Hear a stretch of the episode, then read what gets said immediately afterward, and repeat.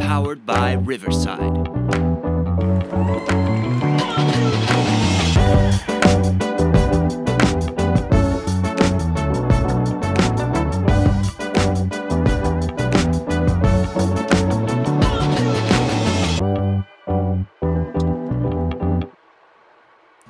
Welcome back to the Backside Ground Balls pod.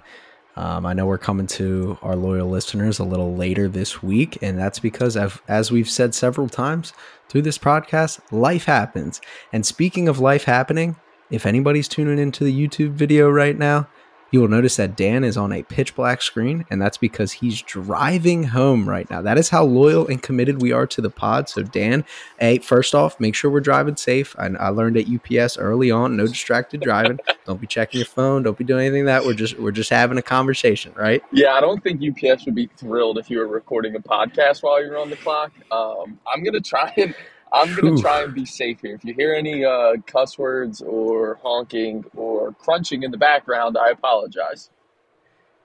It's okay. You know, I just got back from a road trip. Literally, as I pulled in to my house, Dan proceeded to leave. I had to go up to New York for a family emergency this weekend because life happens. Dan's going home for the holidays, and Colin is out there doing something with life right now and we are trying to get on as a group as much as possible but the holiday season we're just happy to get out here and produce a podcast for you guys. So um, that's first and foremost you know we're just getting one out. Hopefully we'll be back actually for something different later this week. It might not come to you guys on podcast platforms but make sure you check out the Backside Ground Balls TikTok page. Colin mentioned it at the back end of the, the episode. We're going to do a segment. It's going to be a little bit new and it's going to be interesting. We think it'll be really valuable to our loyal listeners and to, to some followers on TikTok. We're going to do what's called batting practice. Dan came up with the name. I like the name, so we're rolling with it. I'm a big offense guy, even though I, uh, I, I'm on a podcast with two pitching guys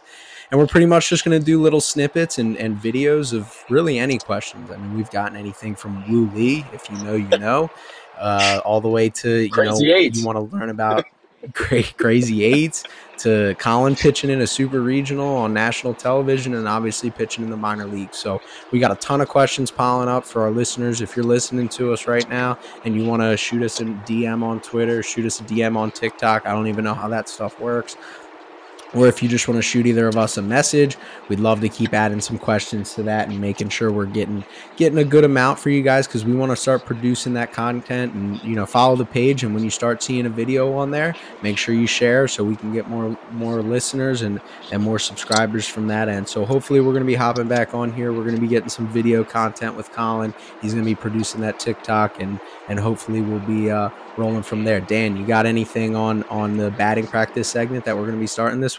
I'm just excited for the direction of, of what we're doing here. Obviously, we've had a blast, you and I, since we started this thing back up over the summer. And, um, you know, to see kind of direction take shape, and we're going to continue to hopefully shape shift as we go along doing this because none of us really know what we're doing, but we're having fun. And I think that's that's all that really matters. There's there's no doubt that we're having fun. And I mean, even you want to talk about taking steps in our podcast. We have our first live loyal listener in Sarah Galati in the passenger seat of your car. So like it's it's it's a dinner and a date right there. So uh, we got our first our first true loyal listener listening to us live. So any mess ups we have, she's gonna know the unedited version of Well, this. I don't know how loyal she's got. She's got AirPods in, listening to an audiobook right now, but I'm sure she can hear me over it still. Yeah, we, we don't have to tell people that. That's that's that's okay. We'll we'll keep that one close to the vest here. So, um, you know, with this with this episode, obviously we got a lot going on, but to be honest with you, I would like to have Colin here. It's a lot easier to have that group discussion with all three of us. So, this episode is going to be unique to anybody that knows Dan and I. You know that we can kind of get rolling. This is literally just going to be Dan and I's phone conversation.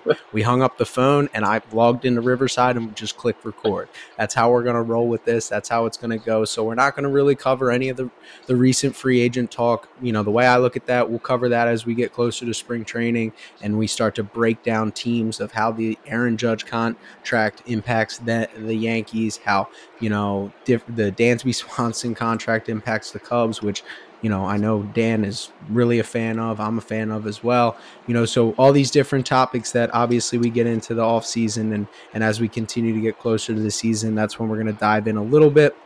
Um, obviously, Judge is a is a huge deal and a big deal for baseball for a guy who's uh, who's arguably the face of baseball, getting 40 million a year, so he probably deserves his own episode. And I just don't think Dan and I can give him a justice and, and not having Colin here to kind of dive into that episode. So we're kind of just going to ad lib it, good old, you know, just basically Dan and Trevor phone conversation. You guys are get a, a firsthand look at, at how these conversations go. So uh, I hope you guys enjoy this episode and, and, you know, happy holidays for all those listening. Hopefully on your on your rides to where you're going with like Dan is right now. So Dan's recording on his way to where he's going.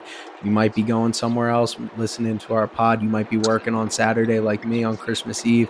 And I hope you guys just all enjoy. So, you know, Dan, just to kick off this conversation, I know we're, we're having a little good time right now, but there is something that, you know, as I spent 18 plus hours in the car over the weekend that I kind of wanted to talk about that isn't as as fun to talk about. And that is Mike Leach, right? And obviously, Dan and I are huge college football fans. And why does this matter on a baseball podcast? The reason why I think this matters on a college baseball podcast is because Mike Leach invented the air raid at Valdosta State. If anybody knows where Valdosta State is, other than our, our deep college baseball followers, you can you can figure that out. And the reason the reason why I want to bring up Mike Leach in, in a in a baseball context is because I guarantee when he was out Valdosta, people were telling him that's not going to work at the oh, big oh, sure. That's not going to work in the SEC. And then he, he moved to the SEC and he made Tim Couch a first round pick, first overall pick, actually, and won at Kentucky.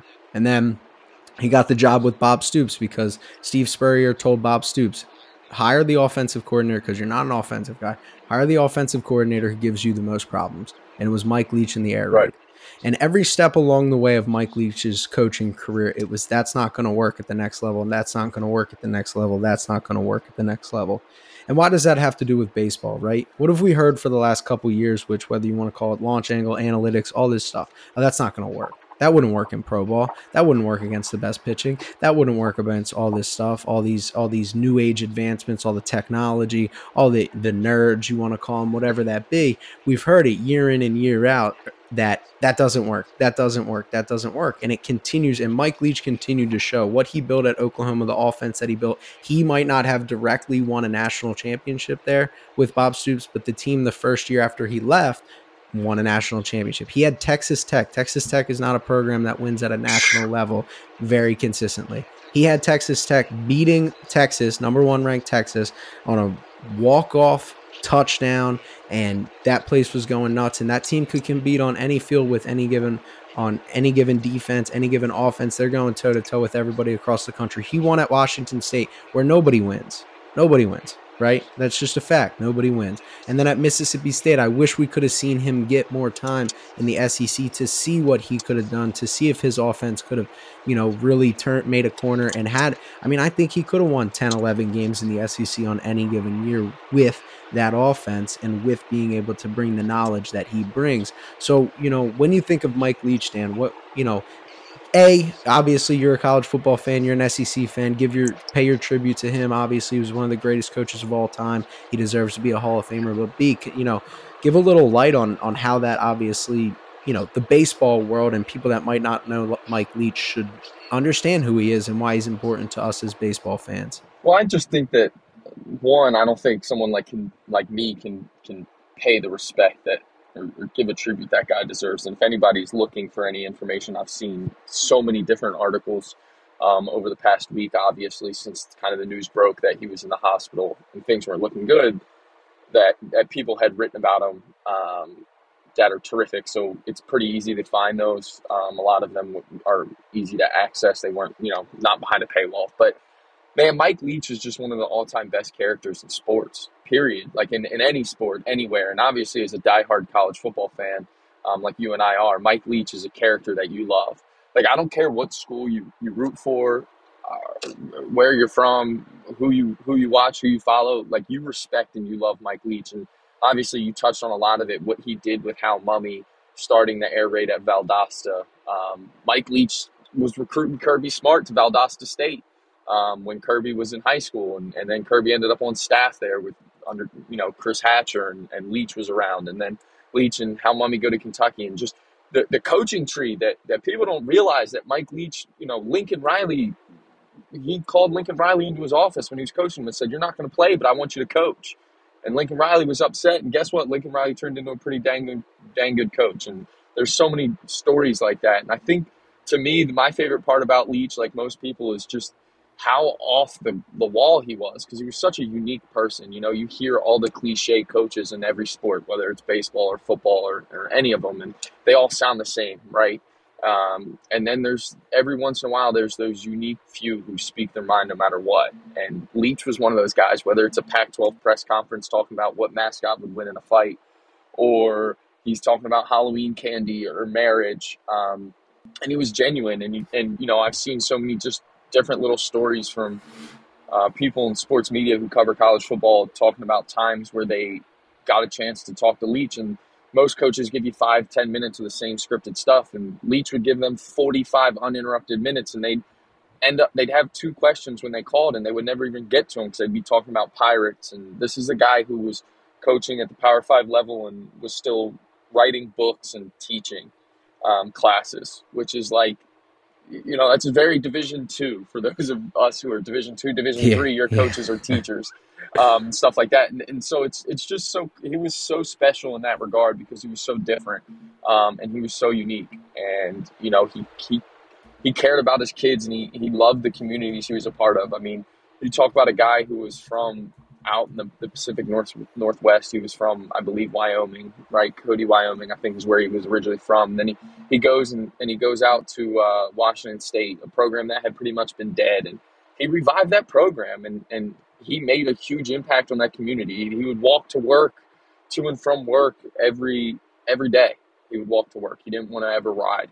Um, whether it was rain, sleet, snow, light, dark, he was walking and, and getting to know that community, and the people in the restaurants would know him. And you know, he he wrote his book in a coffee shop in, in up in Pullman, and uh, he was just that type of person. He wasn't, you know, what a lot of these Power Five coaches are, and I understand why they are that way. They have so many things going on, but Leach was just different. And he was a character, and he was great. And it's it's really sad. And I thought he had done a great job already at Mississippi State. I mean, you know, when they had Dan Mullen, they, they had done a good job, and then you know they had struggled for a couple years after Mullen left, and then they brought in Leach, and Leach, man, he had really started to turn that program around, and it, that was a tough blow for the for the college football world. And and as far as tying it to baseball and why it's important, I think just the sense of daring to be different. Leach didn't care.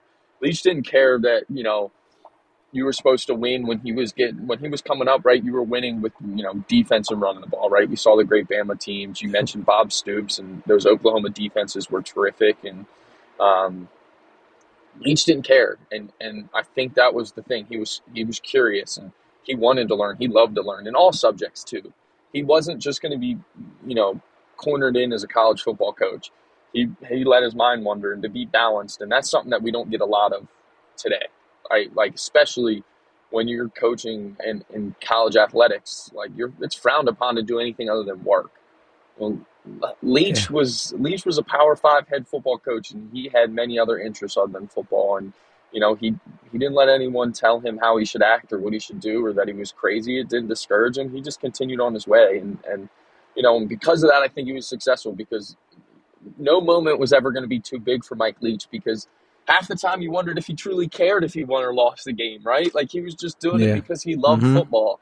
And and if he lost, he'd go home and figure out a way to win the next week. And I mean, he was so awesome for that. And just personally, I mean, for me, um, that snapshot of Crabtree walking the sideline, that end zone shot of Crabtree tiptoeing that sideline to beat Texas is one of the reasons I fell. That game is one of the reasons I fell in love with college football, and that snapshot's in mm-hmm. my mind and will be forever of Crabtree turning that corner um, to to walk off with that touchdown. I mean, and, and that was a lead, like you said. No one ever won at Texas Tech on the national stage. They were number two in the country at one point under Mike Leach, And Yep. he was just that kind of guy, and, and he's going to be missed. And I can't imagine being a Mississippi State player right now.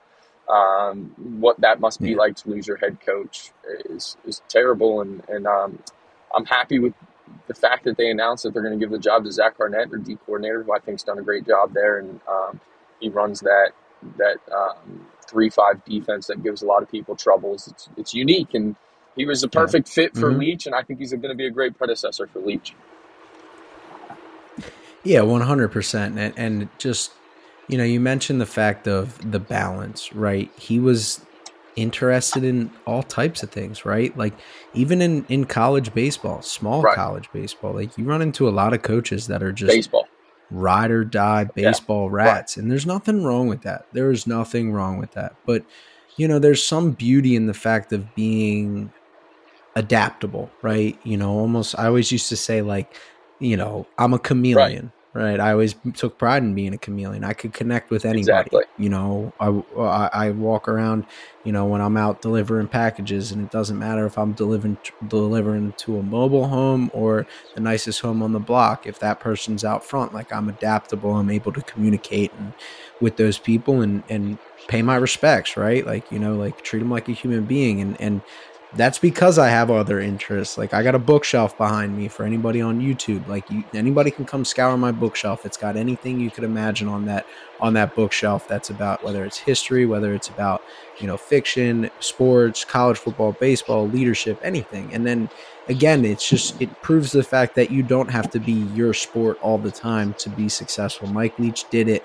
He did it at a high level and he cared. You know, just because he, he cared about pirates and Vikings and and all these things that he did care about and he was opinionated about doesn't mean that he doesn't care about football and that doesn't mean he can't be successful and he cared about his kids. right and i think yeah exactly exactly and that that's the biggest thing you know coaching wise and that's that's the biggest thing motivationally wise like you know you can get anybody to to to follow you through through any adversity if Right. if you care Right.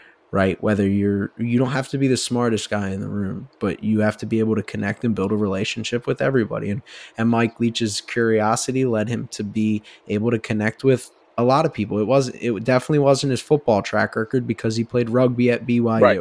exactly. right? And and and the baseball world's starting to figure that out that maybe not necessarily the best hitter the barry bonds of the world they might not be the best coaches they might not be able to connect with the guy that's struggling through a 210 season and and not feeling like he's successful because to barry bonds that was, was never going to happen. to the guy yeah to the guy who hit 450 in, in college baseball and turns into coaching right out of his playing career. Like that guy doesn't understand what it's like to struggle.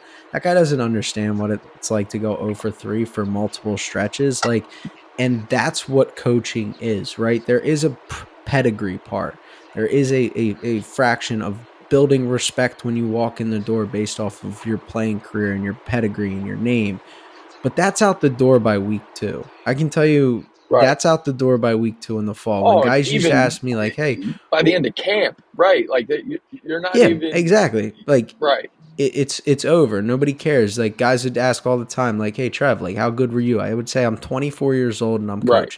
That's all you Right. need to know, right? I'm not in the big leagues. I'm not in the minor leagues right now. I'm not still playing. It's not worth it for me to still be playing. So the answer you need right now is my career doesn't Does matter, not because it's in the past And I don't. right colin can hop Correct. on here and talk about his career right. Right. he can he can flex his his stat whatever he wants Right. to do and that's not the person he is but like he's still playing so he's better than anybody who's sitting on Right. their couch right now even if you threw 90 in high Correct. school right whatever you want to say and and there's so many coaches out there that think that just because they had success at some point along the way means that that that success is owed or respect is owed respect is earned Correct. right and mike leach earned respect at every step of the way by producing by putting together offenses that could score by taking teams like valdosta who might not have had the most talent down there in georgia and making them a contender by making kentucky who was a perennial basketball school. I know uh, mark stoops you got a little offended when john calipari said that but you are a basketball school and took contend kentucky and made their offense really good. And obviously once he transitioned into oklahoma and made their offense you know pretty darn solid you're talking about a team that that is a national championship contender and, and building towards that. And now you're looking at Lincoln Riley. Lincoln Riley's taking what Mike, Le- Mike Leach taught him, and he's going to recruit Southern California great, and he's going to compete at a national level. And you know, in baseball, it's the same thing. You talked about him being out of the box, right? At, you know, not normal, pushing the trends, pushing the narratives, right. pushing everything, and you know that's something that i think today is less of a conversation than it used to be. I think it's more common today it's more acceptable today and if anything we're trending backwards in terms of not being as against the trend right. kind of going backwards to the balance side of things and falling in the middle. But again i mean time and time again i would say i'm an out of the box thinker. Like if anybody wants to sit down and get in a rabbit hole with me about anything baseball i'm probably going to push back on historical trends and why why you know, like that's the biggest question is being open minded enough to say why. Why do we do this? Why do we think that? Why does this work? Why does that work? Why did this work for this guy? Why did that work for that guy? And as a coach and as somebody who, like Mike Leach, he basically looked at football and said, why? and the ability to look at football and say why and the ability to look at baseball and say why you know about everything why do we do that why do we do that why do we do that why do we do that that's where growth comes from exactly and i think probably the best lesson of all that we can learn from Mike Leach is is you don't have to fit the picture of what you're supposed to be, and you don't have to you know fit in the societal norms of, of what people think you should be to be successful, right? Like Mike Leach wasn't the picture perfect what you would expect out of a Power Five coach, but you know what Mike Leach was and, and what it really takes to be successful is be genuine, right? Be yourself and be genuine and and Mike Leach was unapologetically himself. He was genuine all, at all times, right? There was no bit of show ever with Mike Leach. You know, you would hear him at, at, at, all times. Obviously, the viral clips we all know so well, like I'd mentioned about the mascots and Halloween candy and marriage. But even if you just listen to him talk about an upcoming opponent, like he would never sugarcoat things.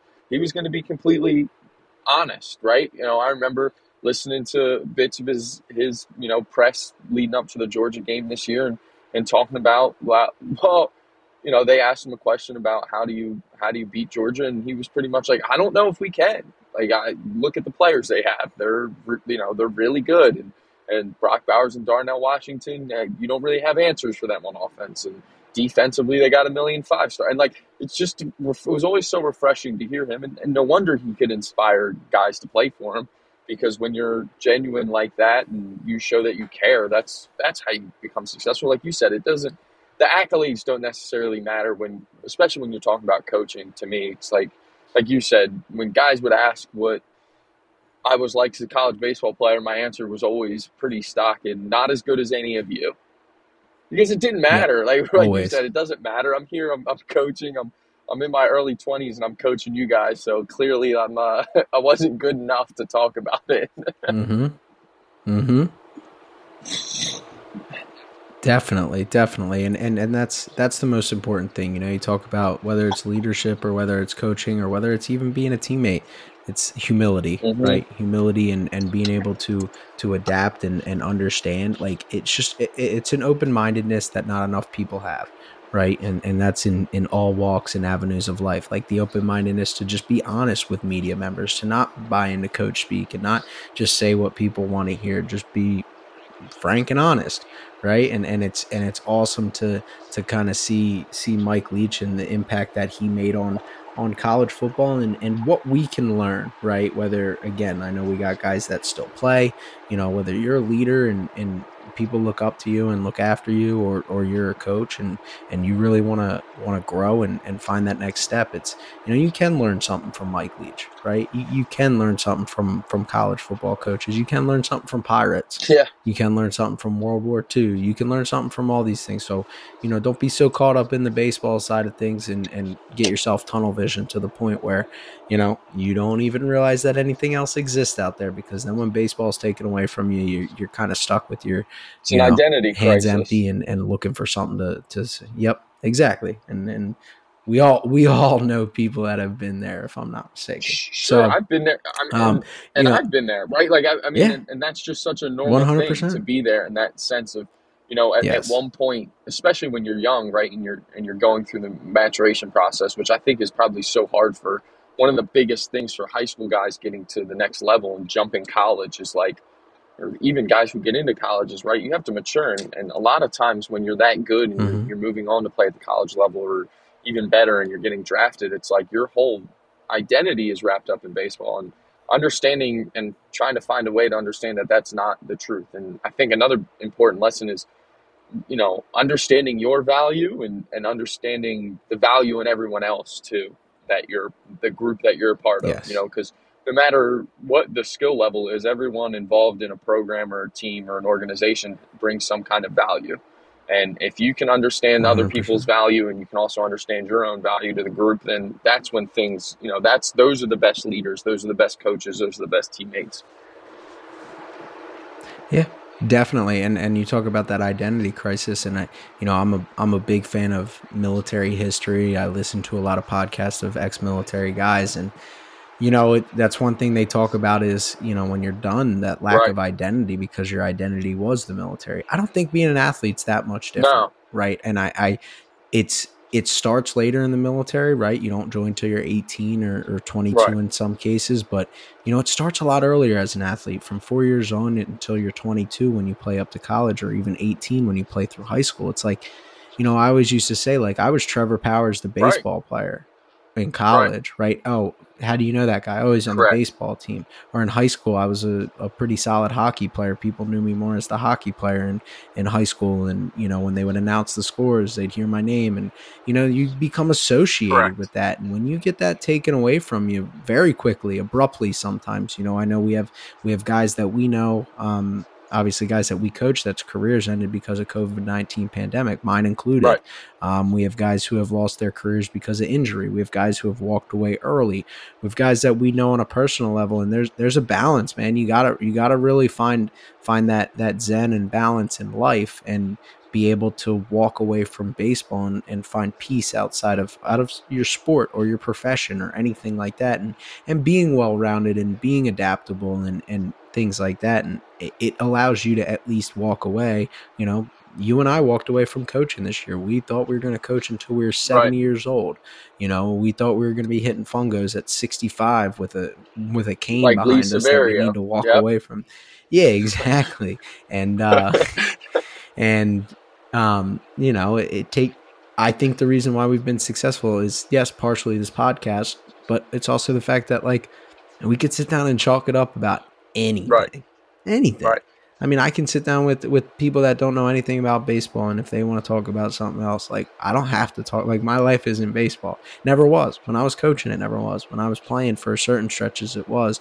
But I really started to understand that balance at the back end of my career, and you know, I think it helped me transition in, into this new chapter of life. Well, I think it's still. I mean, it, it, it's still hard, and even just going through this transition, like you said, like assuming that I was going to coach for the rest of my life, and then you walk away, and and realizing like, well, ever since I was three years old, I've been a part of a team, and now I'm not. You know, and Yeah. luckily we have this podcast, which has obviously you know helped us get the fix and um, kind of make us feel a part of the group again. But you know, a, a lot of people go through that where you're on a team your entire life, and then that's taken away from you, and that that's tough. Like you know, for my entire life, I knew what to expect. I was going to be on a team. I was going to have teammates and and or players or, or coaching staff guys that I coached with, and then all of a sudden, you know, you walk away and and you don't have that anymore, and that's an adjustment, and that's a real thing that um, I I don't think people who are outside of it never really were seriously involved with it understand that a lot of people you know that that's what you live for. And although you may have even Yeah. if you do have some of that balance like that was kind of it was all balanced around that. And and when when you lose Mhm. that it can be tough. And um, some people don't handle it well. And and I know like you said you know you know people on a personal level who've had you know baseball or, or another sport taken away or, or their careers end abruptly. And, and it can be a, a, a tough adjustment in trying to figure out who they are and where to go next Yeah, and it's it's it's always so tough. You know, I I used to tell our guys all the time, and I know I've said this on the podcast before, but you know, one of the things that I kind of came to the conclusion of was like, if you go 0 for 4 and you go home and you know, let's just say you go to your favorite restaurant, are you going to enjoy that meal as much if you went 0 for 4 or 4 for 4? You know, the, I would have said no. Right. If, I- if I was 0 for 4, I probably would have just wanted to go home and, Right. and starve myself. And you know, I used to tell guys all the time, like, hey man, that's the balance we gotta find, right? You, you can't you can't ruin your life outside of baseball. And and again, that's that's at every level. I tell Colin that all the time. Right. You know what I'm saying? And, and he doesn't struggle with that, right? Like this is a guy that that is you know wants to make baseball his career other than podcasting. Let's be podcaster first, baseball player second. Um, but this is a guy who you know at that level, like he has a he had a rough stretch this Yep. year. Um, it he would he would come on here and say that. I'm not speaking out of tone here, but it never affected the person he was, right? Like it never it Right. probably kept him up at night, you know, it probably stressed him out, but he wasn't going home and and punching fridges and and throwing throwing balls through lockers Right. and whatever you want to say like it and that's something that you know i was at the division three level you were at the division two level like we see guys that can't handle like a bad Right. game and you're like dude you're at right. you're at this no name park in Jersey. outside of. Philadelphia. It's Yeah, raining. like in the middle of Jersey, like- yeah, like It's okay. Yeah, like it, it's literally okay. Like it's not the end of the world. There's a crackhead yelling at your shortstop right now because you're you're in blue. You're in yeah, yeah. Like he's calling your your your second baseman You're in noodle knees. Like and it's like exactly. The yeah, it's like just lit up that guy. joint, and I got a contact high in the dugout. Like yeah, Trevor's scaling the fence with his pants rolled up. Like it's not Exactly. that serious. We'll be okay. We'll be okay. oh, e- exactly. People, uh, but it's a real. It's yeah, a real and, thing. and and that's again like we had a little bit of technical difficulties on my end. I, I'm not hearing Dan very well, so if it sounds a little choppy, that's why. But exactly, that's what that's what I'm saying. I don't I don't know if Dan lost a little service here, so hopefully he'll check back in if if he does. But exactly, there's a there needs to be a balance in terms of that, and and Mike Leach and hopefully some people like like Colin, you know, hopefully Dan and I can embark some wisdom on on anybody who struggles with that, who sees baseball as as their true identity, because it's it's so easy to get caught up in that. It's so easy to get caught up in the fact of, you know, this is my everything. You know, I want to go because you want to perform, you want to be good, you want to have success and and everything of that nature. And that's perfect. That's perfectly fine. And at the end of the day, the ability to just flat out turn not turn the page but be able to have an understanding that all your successes and failures they don't define you right? Having a good day having a bad day none of that defines you. It never will define you. And baseball is a game of failure specifically. Baseball will always be a game of failure. And the ability to have those failures and to not completely just go off the grid off the rails really struggle all those things like that. It's really important to success. It's really important to success if you're ever going to get to the next level. If you, you know, Colin would come on here and, and say the same thing. And, you know, it's really important to get that. And obviously, like I said, this this podcast has no rundown today. So that was not a rabbit hole I thought we were going to get down. I know it, it it just went there, and I know it's a conversation I'm passionate about. I know it's a conversation Dan's passionate about. I know Colin would feel the same way. Um, but you know, it's awesome to kind of see that that perspective. Like I said, we did have a little technical difficulties. Dan kind of lost connection there. I don't even know if he knows he do. lost I was- connection. So if it sounds a little choppy, yeah. I was- I Um, but one of the other South things, Hills. We're, You we're go. in South Hill right now, Yeah. and it's uh we're out in the sticks a little Yeah. bit, trying to make our way up the East Coast, and uh, uh, service wasn't great. I apologize. Thanks for being the glue tonight. I we need you. it, it's okay. I I have I have no problem, and, that's the other thing. I'm not going to sit there and try to act like I'm going to edit that perfectly and try to try to restart this. I'm just going to admit flat out on a recorded platform that it might be bad. I'm not going to edit it. That's all I'm saying because if it sounds bad, it's just going to sound bad in your ears. So um, as long as we don't got anything, any loud noises impacting pe- impacting people's hearing, that that's all I'm worried about. So one of the other things I wanted to talk about, and, and again, you know, we're very passionate about player development. We're very passionate about leadership and, and, and all the things like that. And, you know, you sent me an article based off the, uh, or written on the athletic. If anybody has a subscription, you know, go check it out. I don't have a subscription. I'm poor. I own a house. and uh, so Dan, Dan gave me the Cliff Notes version because I can't afford $50 a year apparently. And, uh, and basically it's it, it was the Philadelphia Phillies kind of changing their structures structures of their minor league hitting development. Again, you know, if there's anything I'd say I'm passionate about, it's hitting development, specifically in in the minor league ranks, and and it's something that I can go to go hours and hours talking about. But basically, when they made the change change at the major league level. Right. With Kevin Long becoming the hitting coach, and this is something that Dave Torresani, shout out, uh, told me probably February of last year um, that this was something that the Phillies were trending towards, and we both agreed and had a really long, lengthy, in-depth conversation about why we thought it would work. And now it's kind of coming to light because um, with the with the shutdown last year, I guess everything was behind closed doors. I don't know where he found out. He's probably got no some doubt. people that he knows. He knows everybody. um, that gave him some inside intel. But basically, Kevin Long it was obviously hired as the the hitting coach of the major league team, the Phillies. But one of the things that a lot of teams struggle with, a lot, I mean, there's no denying that. I, I don't have to be in these locker rooms to completely understand is every coach kind of has their own unique right. way of coaching, right? That's that's any any place you go, any any organization you go into, anything you do, and and basically they made a structure where Kevin Long was basically, in another term, the hitting coordinator, but specifically focused on hitting coach of the major league team. So he had a lot of people that worked on under him, obviously the minor league hitting coordinator, the minor league hitting coaches at each level, and they basically got on the same page, right?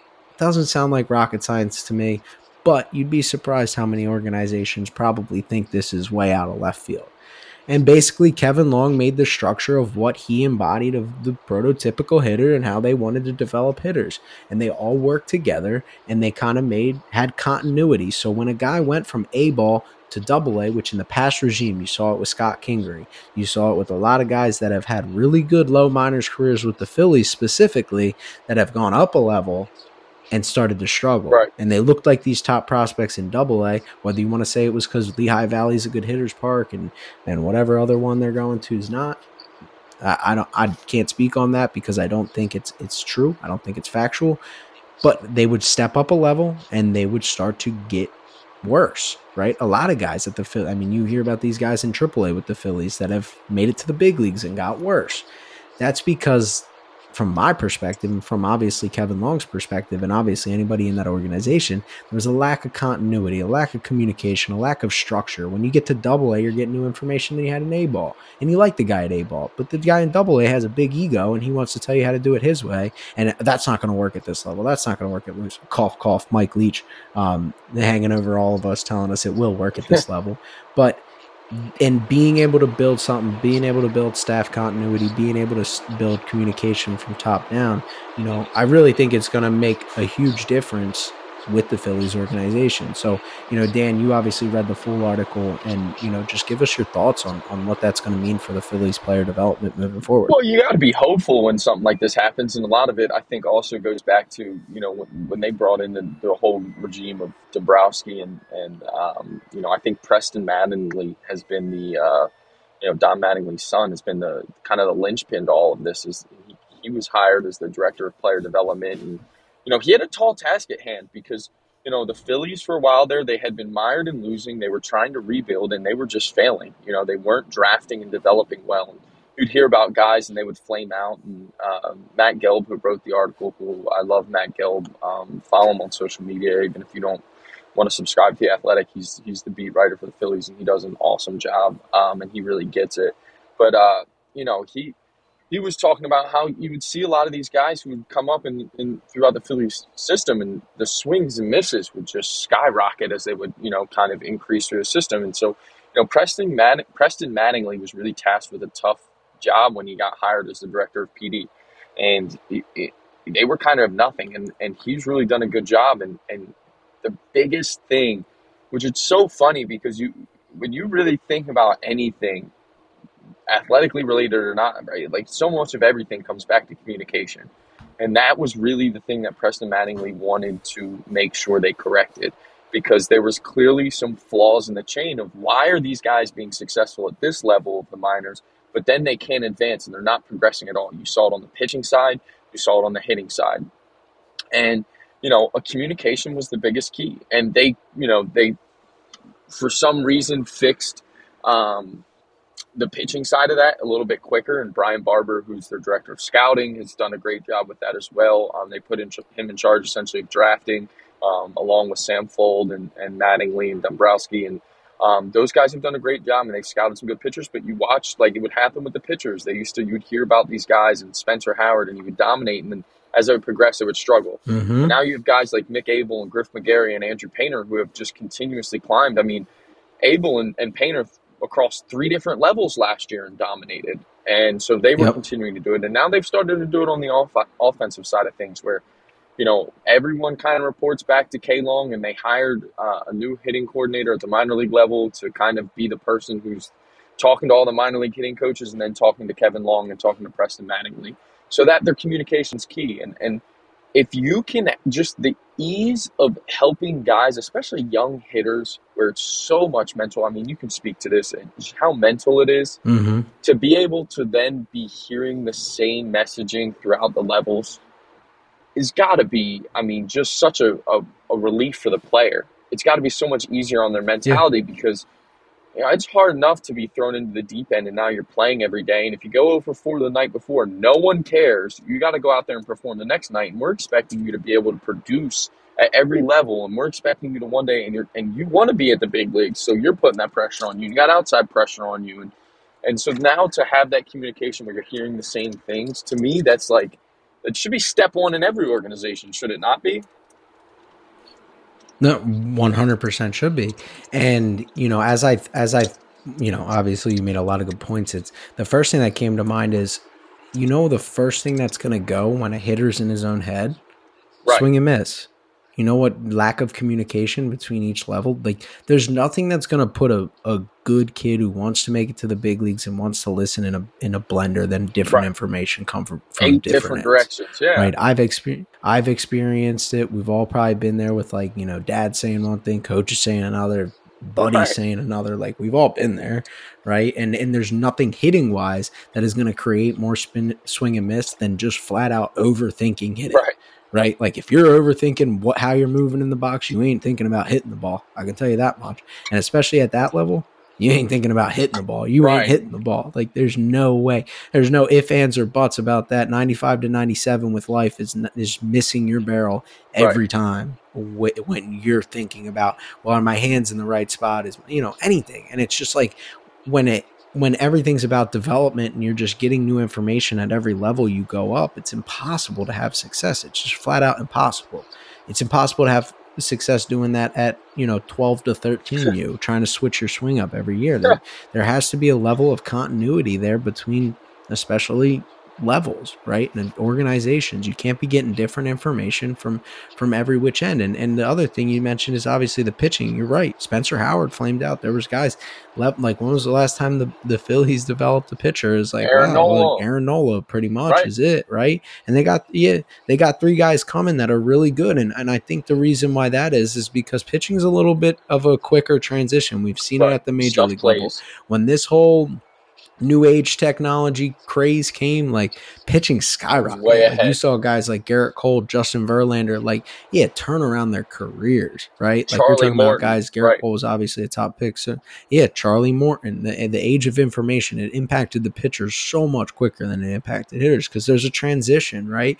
You Yep. can't teach an old dog new tricks, and hitting is all about tricks, right? It's all about being passionate and being deep and rooted in what your swing is because if you're trying to change it up every week you're not going to have very much success at, at the best of the best. Pitching is just like hey kind of change this little thought process here and and your ball kind of spins this way and locate it here and it's five or six bullpens for guys as talented as Gerrit Cole and Justin Verlander to make that adjustment and boom they pop right and Charlie Morton included in that and for hitters it's like dude, I could be the best of the best, but you know, you saw Juan Soto this year struggle this year. He was working through some things.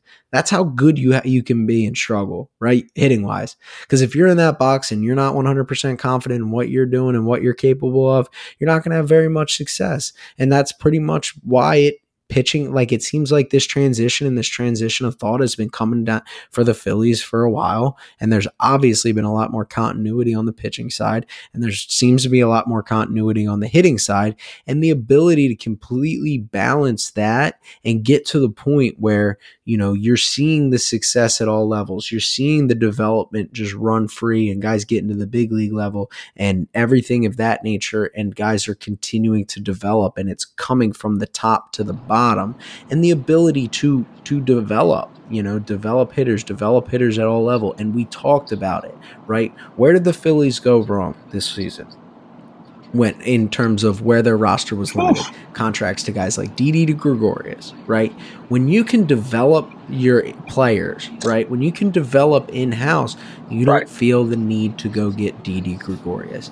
And I really think that's a, that is something that I that stuck out to me when I looked at all this because of the fact of the matter was that they they signed this big old contract and then this article comes out. I don't think that's a happenstance. I don't think they want to hand out 11 year contracts every year. I don't think they want to sign Trey Turner to 11 years. I don't think they want to have, a, you know, they, they're going to be very happy with these guys. I don't, I don't think they're regretting what they did, but I don't think they believe that their team can be built on guys like that.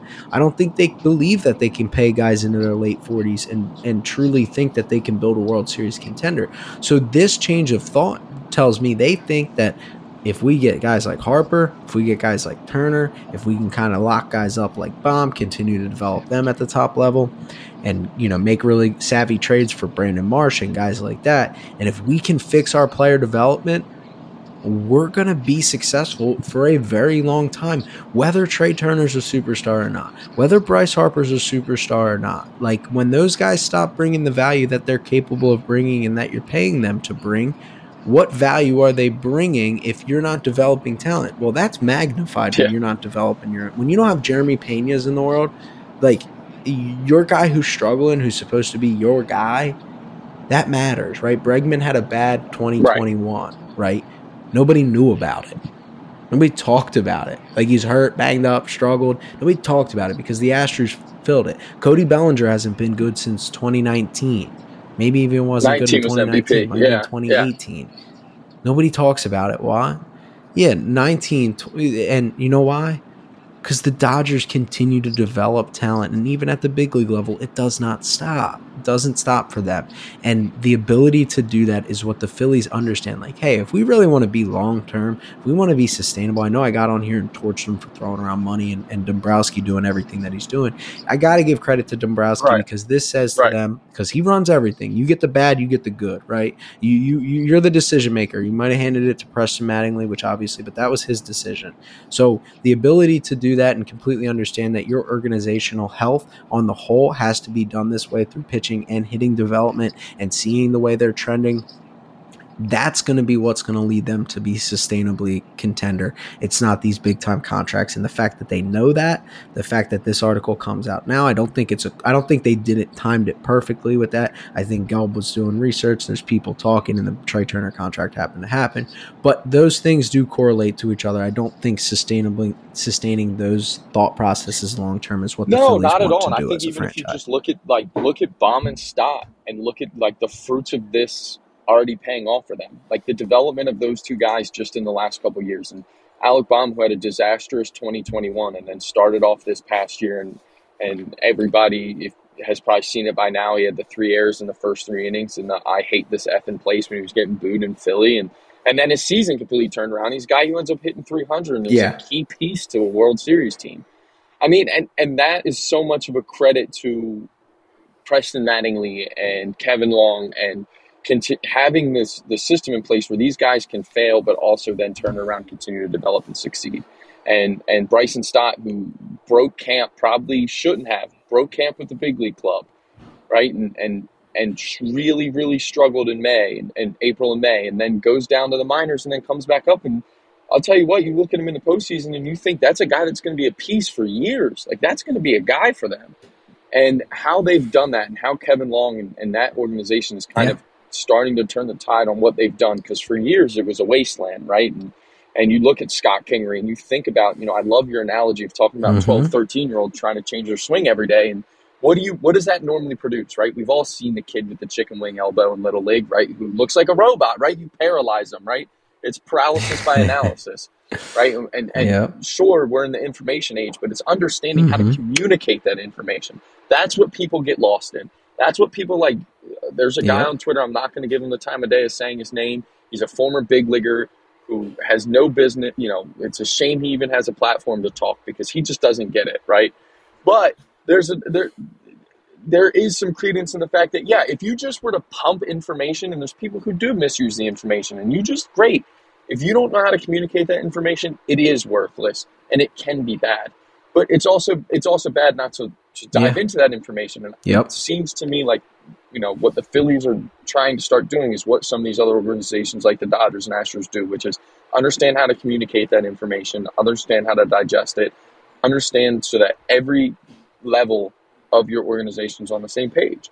And you have to. I mean, like you said, if you could avoid Yeah. the Trey Turner contract, you would have. And you know, Didi Gregorius would have never been their shortstop if Mm-hmm. Scott Kingery would, was developed properly, right? If you develop Scott Kingery properly and he turns into the guy you Mhm. thought he was, you would have never had the Didi Gregorius contract. You might not have had the Trey Turner contract. It depends on how good or not good he was, or, you know, that's a little bit further down the road. But Didi would have never been in, in Philly. And, and that's nothing against Didi. I, I really liked him. I, I think he's a good person and I think he's a good player. He's a little bit past his prime, but you know, he was getting paid too much money to, for, for the value of what he was. And you wouldn't have had Johan Camargo get 180 at bats in the beginning of the season. You know, that those would have been Scott Kingery's at bats. And, and you know, so, so hopefully now, you know, guys like Brandon Marsh, Mhm. who are up at the big league level, who's a 24 year old who they got at the deadline last year. And, you know, hopefully these things can start working. Some of these other draft picks that they've got, you know, you wouldn't have Brandon Marsh if Adam Haseley, who was the fifth overall pick out of the University of Virginia, had developed in your minor league system, right? You would have never Adam Haseley would be your everyday center fielder. Instead, you know, Yep. Adam Haseley is, is toiling in the minors like Kingery. So uh, it's a, definitely a positive, and it, and as Yeah. a Phillies fan, it's certainly encouraging, and all Phillies fans should be excited. But it's just so funny to me. It's like it's communication. It is so much about communication, and it's so important, and it can't be stressed enough, right? Like I know it seems like we're making a big deal out of something that seems so simple, but until you're in an organization, even at the college level, to be on a coaching staff where the messaging has to be the same, you know, and, and, and just speaking from experience at Goldie, I felt like the reasons we started, part of the reasons we started to get better is that the coaches continued to get better at communicating with one another and understanding what everybody wanted. And we were all on the same page. So all the players were getting the Yeah. same exact messaging. And that really helped. And, and you look at the year that we had in 21, and I hate to always bring it back to that team, but like that coaching staff, you know, obviously it started at the top with Skip, who's an all time, all time, uh, and, and and, and, and Mike Payton and myself and Tommy and you, and like everybody's on the same page. And when you can do that and everybody can be on the same page and, and, and the messaging is the same, Yeah. you know, that matters so, so much to your organization.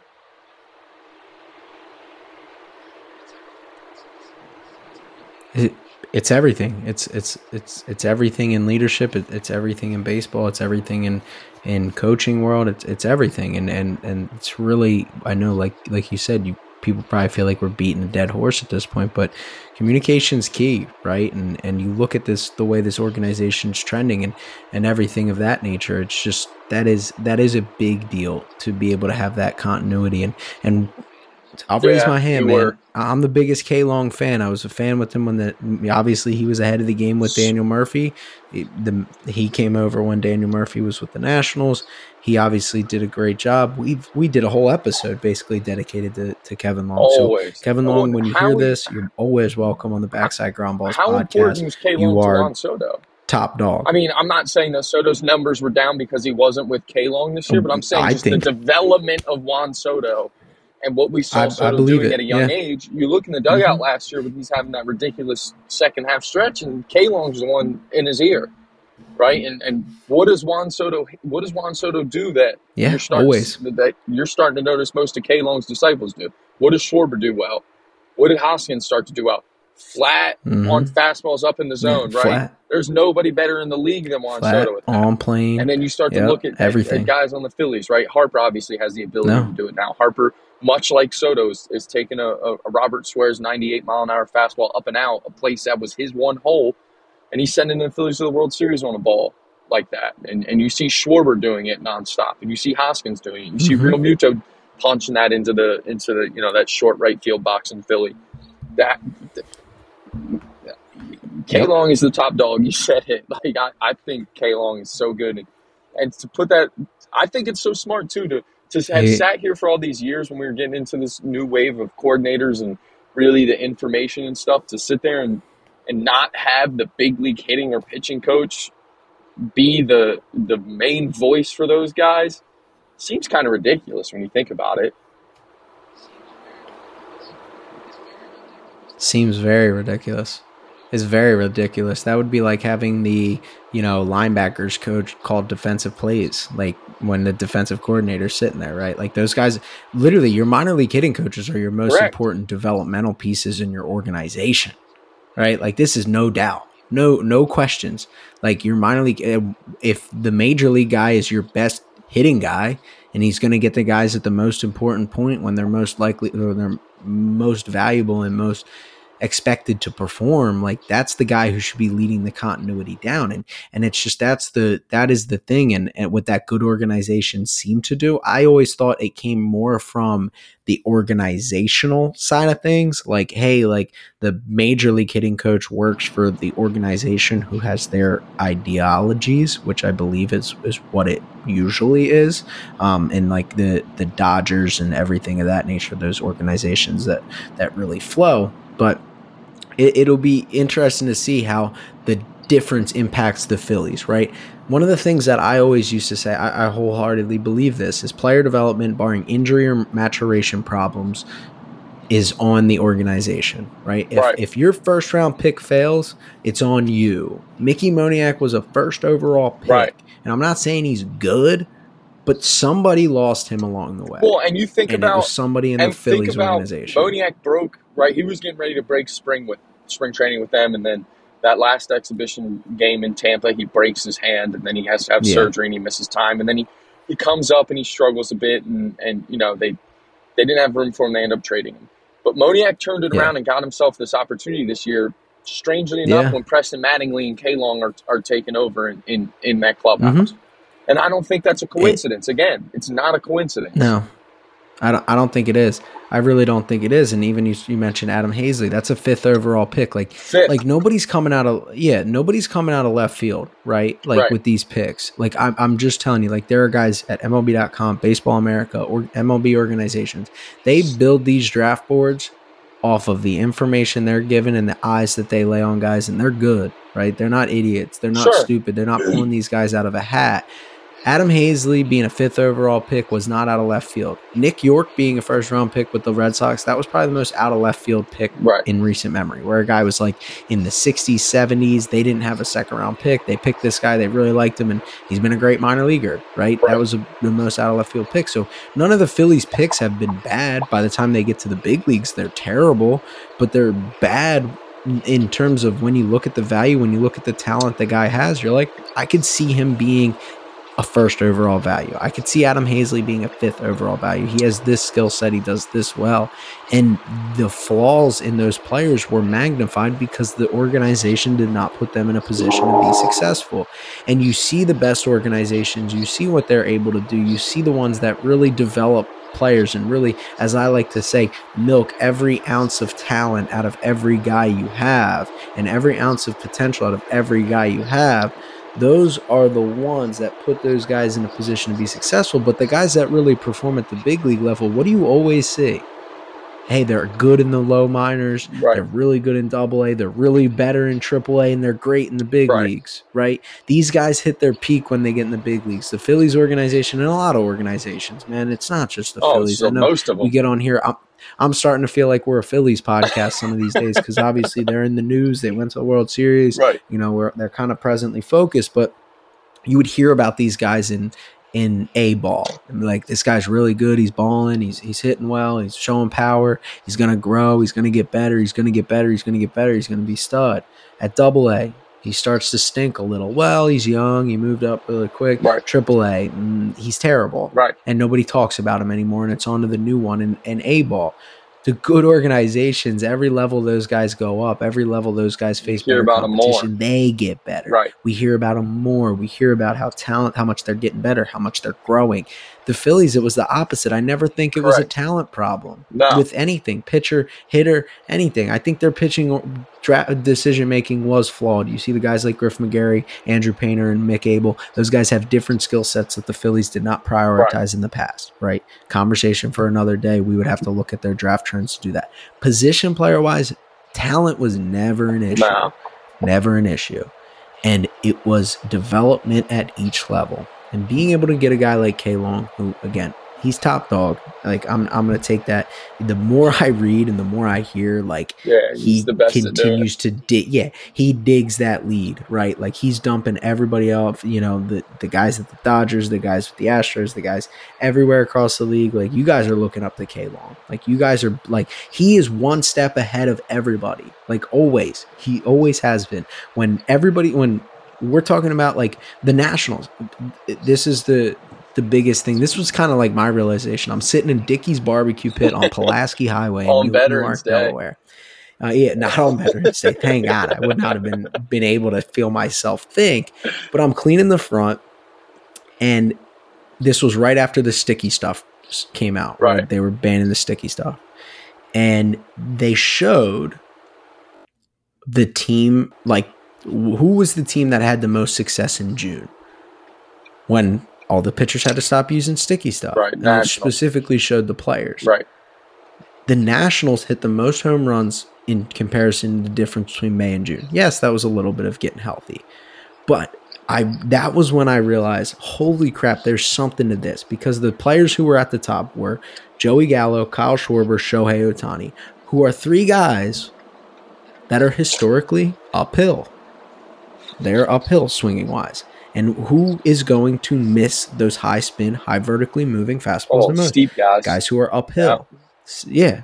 And the ability to teach that and like say like hey like this is going to help us. And that nationals team ended up getting banged up. They ended up moving schwarber. Schwarber's obviously turned himself into just a stud of a baseball player. Soto's doing his thing. Trey turner can get on top of a high fastball. And who knows? Maybe that's why the, the phillies feel Oh, so comfortable sure. giving him a ton of years. For sure. you know, is because they're like, hey, your swing is flat. K Long's going to continue to milk that potential out of you, and everything like that. And it, I don't think it's a it was it was a shock to me that that the Nationals showed the most improvement when the sticky stuff and the spin rates were down and the vertically moving fastballs were down because guess who was the best at hitting the high fastball and getting on plane with those pitches? The Nationals at that point, and guess who was running that group? Kevin Long. Well, and And if if anybody wants to think that's not a cor- correlation, like if people want to don't think he's the cause for that, I, I'll go to bat saying that he is. Well, yeah, and I think there's there's no doubt that there's a reason that Trey Turner of of the you know everyone knew going into this offseason, especially after they went to the World Series, that the Phillies were going to prioritize shortstop, and I don't think there's I think everyone who follows the team and, and, and knows anything knew that Trey Turner was going to be priority number one of that group because of Kevin Long, right? He had the success. He's worked with Trey Turner. There's a comfort there. There's a comfort there for Turner, who had an unbelievable year, you know, and had a ton of success, like most guys do, with Kevin Long as a hitting coach. And I mean, Yeah. I think that's why they were comfortable giving Schwarber the amount of money and the, and the length that they gave Schwarber, right? Because if you if you remember, before Schwarber ends up with with Kevin Long and the Nationals, Schwarber was an afterthought. He signs a one year prove it deal with Mhm. the Nationals because he was a guy that people thought, you know, was kind of just that he came up and, and he was really good those first couple years on that Cubs team and he had been kind of plagued by injuries a little bit and his numbers had really tailed off with the Cubs towards the end there. Well then he goes back and he gets with Kevin Long. He has a monster year. He then goes to Boston and continues it for the back half of that year. He signs with the Phillies last offseason, gets some length, gets some money for himself, and I mean it, it hits 50 home runs between the regular season and, and the postseason this year. And Kevin Long's sitting there with him, you know, going through it all with him again. And I, Yep. there's so many examples of just Kevin Long being. I mean, he's run offenses. I mean, back you can go back to his time in New York under Girardi. I mean, Yep. he's done things with guys from the start, and I think kind of tying it back into our, our previous conversation is like I think Kevin Long's one of the best chameleon coaches in the game. Oh, And I think God, that's what makes him so good, is because Kevin Long isn't still preaching the same things he was preaching with the Yankees. I can, I can bet. I'll bet you everything I got on that one. Uh, and he's not preaching the same thing to Alec Bohm as he's tr- preaching to Bryson uh, Stott as he's Harper. preaching to Jean Segura. Right.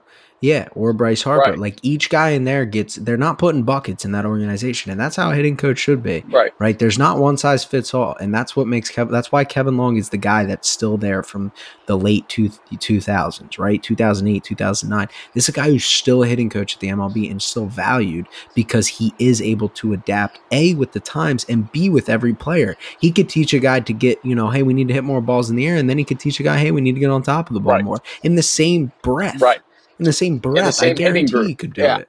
Yeah, in the same hitting group, those guys could hop out of the cage and he he'd be talking to the next guy, giving him the complete opposite because he gets it.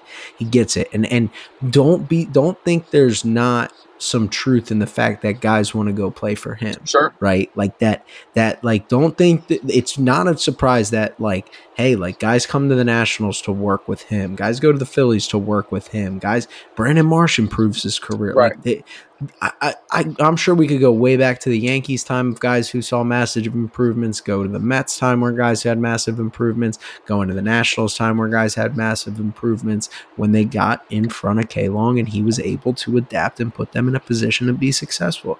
And that's pretty much where it ends, right? Like that's the conversation. We want to talk about, you know, the, the Phillies hitting development, everything like that. Like when you got that guy running the organization and that guy overseeing everything, that's the guy I want to believe in in this in this league. That's the guy I'm going to go to bat for and, and put my put you know if I'm putting all the chips on the table with any hitting coach, hitting coach, and I might not say organization, hitting right, coach. If he was with the Dodgers, oh my god, uh, I'd right. put, I'd be I, I would be living and dying off of their success because I would have every chip on the table. Exactly, and as you should. I mean, I, I think that, like you just even listened to Brandon Marsh talk ever since he came over at the deadline and just talk about how you know, just the, the couple immediate minor adjustments that they made at the plate. And he was like, I felt like my whole, like my, my world changed. Like, you know, he, you talk about a guy who had a, a, ton of potential and again, an organization that, you know, we, we could really spend some time on, um, that, that really struggled developing players outside of one who I don't, you know, Mike Trout who would have developed I think himself. There are, yeah, my fiance could have developed right, him. Exactly, exactly.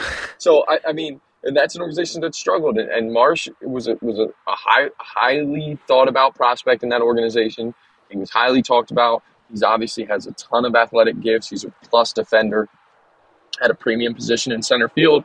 And the bat was there, and the contact was there, and the average guy was there, and there was going to be a little bit of pop in that. And it wasn't happening. You know, you have him in left field in LA, and he's hitting 220, and he's got five home runs, and – you know, he's 24 years old and, and he's starting to become a guy who's maybe not going to, is to become a platoon candidate.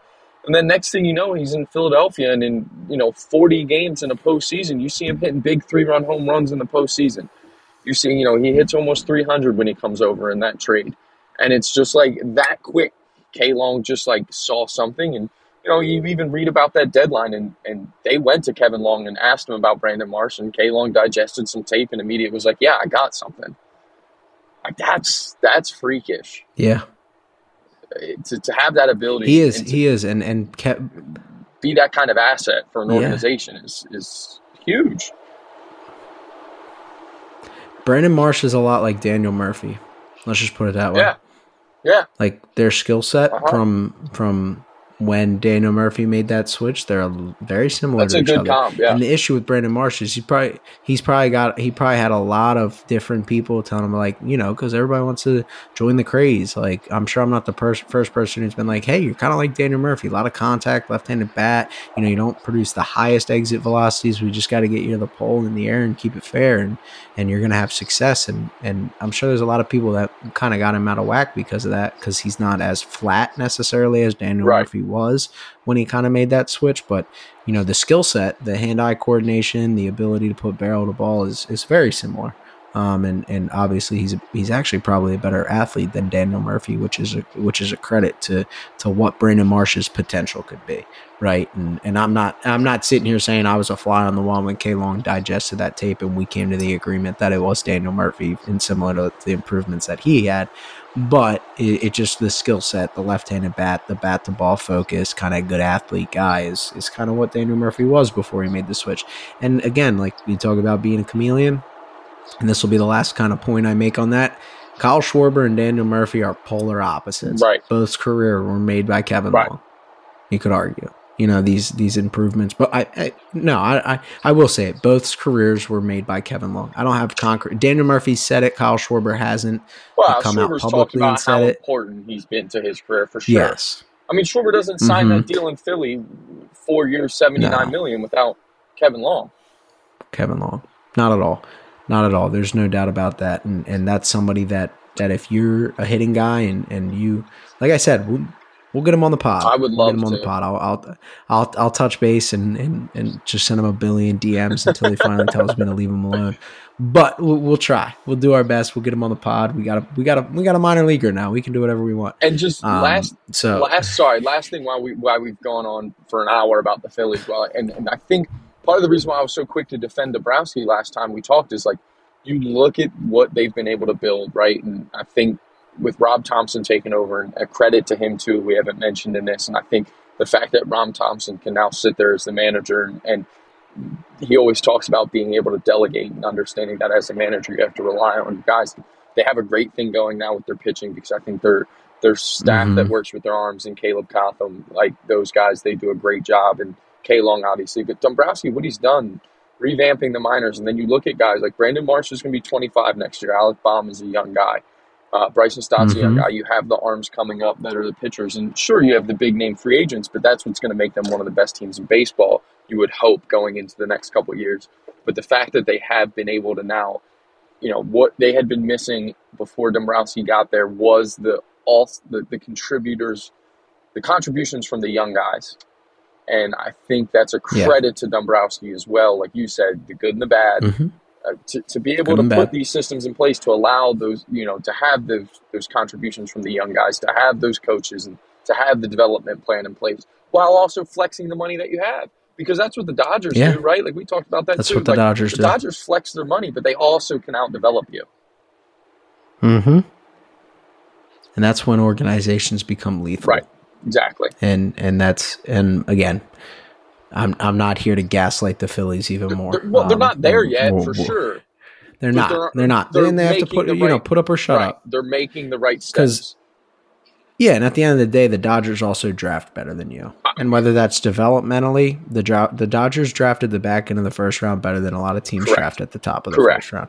And again, whether that's developmentally, whether that's you know in their evaluation, I, I don't know, but the the Dodgers have not you know they knock their draft picks out of the park, especially in the first round. They don't miss on very many first round picks, and you know again, I'm sure it's a combination of both, but you know there's there's no doubt about that. So they got to get there. The Phillies still have a couple you know years ahead of them where they should be contending at the big league level, but there's a lot of pieces in the minor leagues that have the potential to, you know, build this team to the constant contender that I think a lot of people were hoping for in 2011. Right. You know what I'm saying? Like you were thinking like big money team, a lot of homegrown talent there, you know, lock these guys up, fill the fill it with top prospects and maybe you got something there and and obviously it fell to the wayside I think probably because of player development. Um I think, you know, that's that's kind of the that's kind of the root of all evil in, in the in major leagues, right? Right. You know, you want to talk about the teams that have success. It, it comes down to player development, you know, and, and that comes down to, you know, we can get nitty gritty and say communications, relationships, putting guys in a position to be successful, individual player development. All those things that are kind of subsets of Player player, development. development. are very important. Important, but hopefully we'll see the Phillies kind of make a you know huge step forward with that and, and start to turn out some some fourth or fifth round picks that that turn out to be valuable major leaguers. So, um, Dan, any last thoughts on on that topic? Anything anything you got concerning you? No, no, not really. Thanks. For, hey, the, I appreciate you. Like I said, being the glue here. Uh, some some minor technical difficulties, uh, as you would expect when you're trying to record a podcast from uh, 885 through North Carolina and Virginia. But uh, you know, good leadership tonight by you. Ah, of course, of course, of course. I mean, you've dominated our fair share of podcasts. Uh, you know, it, it, it's a give and take, right? We're a team. We talk about that. You know, we're we're gonna keep growing this thing. But you know, as much as I know you want me to stay on for five more yes. hours, I do have a, a work tomorrow and dinner to eat. So uh, I'd love to hop on here and continue to churn out this episode. But um, you you be safe on your drive home and uh, no text, no no on the phone. I know you're good with that. You're you're better than most with that. So yeah. uh, we'll stay off your phone. Make sure we get home safe. To to our listeners, like I said, um, you know, make sure you're following the TikTok, YouTube page, subscribe and share. Um, you know, we're really excited where with the the thoughts of where we think this thing's headed. Right, we got some good ideas, obviously, with the TikTok and the batting practice segment that we're going to start hopefully recording once a week. Um, we're going to try to get active on TikTok, try to get some followers that way, and hopefully, when we're turning into the spring training and, and season of next year, we're going to have a pretty good loyal base and, and hopefully be doing this and and producing more content when we come back to the season. Maybe two episodes a week, maybe even three if we can finagle that. Um, and we're, we're super excited excited for obviously Colin getting on here and, and he'll give us a perspective through the minor leagues of that you know we obviously can't give and we think it's going to be a different perspective that that you guys are going to like. So make sure we're liking make sure we're sharing make sure we're subscribing follow on all the socials twitter tiktok. We'll work on getting an instagram out there and getting some clips on that as well. Um, but make sure everybody enjoys the holiday. Happy holidays, Merry Christmas, and safe travels if anybody's traveling, going home, whether it be from college or visiting family, anything of that nature. Make sure you enjoy the podcast. Steal all your family members' phones and go on yeah. podcast and make sure you subscribe to to Backside Ground Balls podcast. Tell them about us. Tell them we're good, you're friends of the pod, and and we'll make sure we keep growing this thing as much as possible. But we're going to be ringing in the new year with some really good content, and we're really excited about the future of that this podcast and and everything that we can do from that end. So um, until we will get one before the new year. So until next week, we'll be back on uh, hopefully Monday with another pod.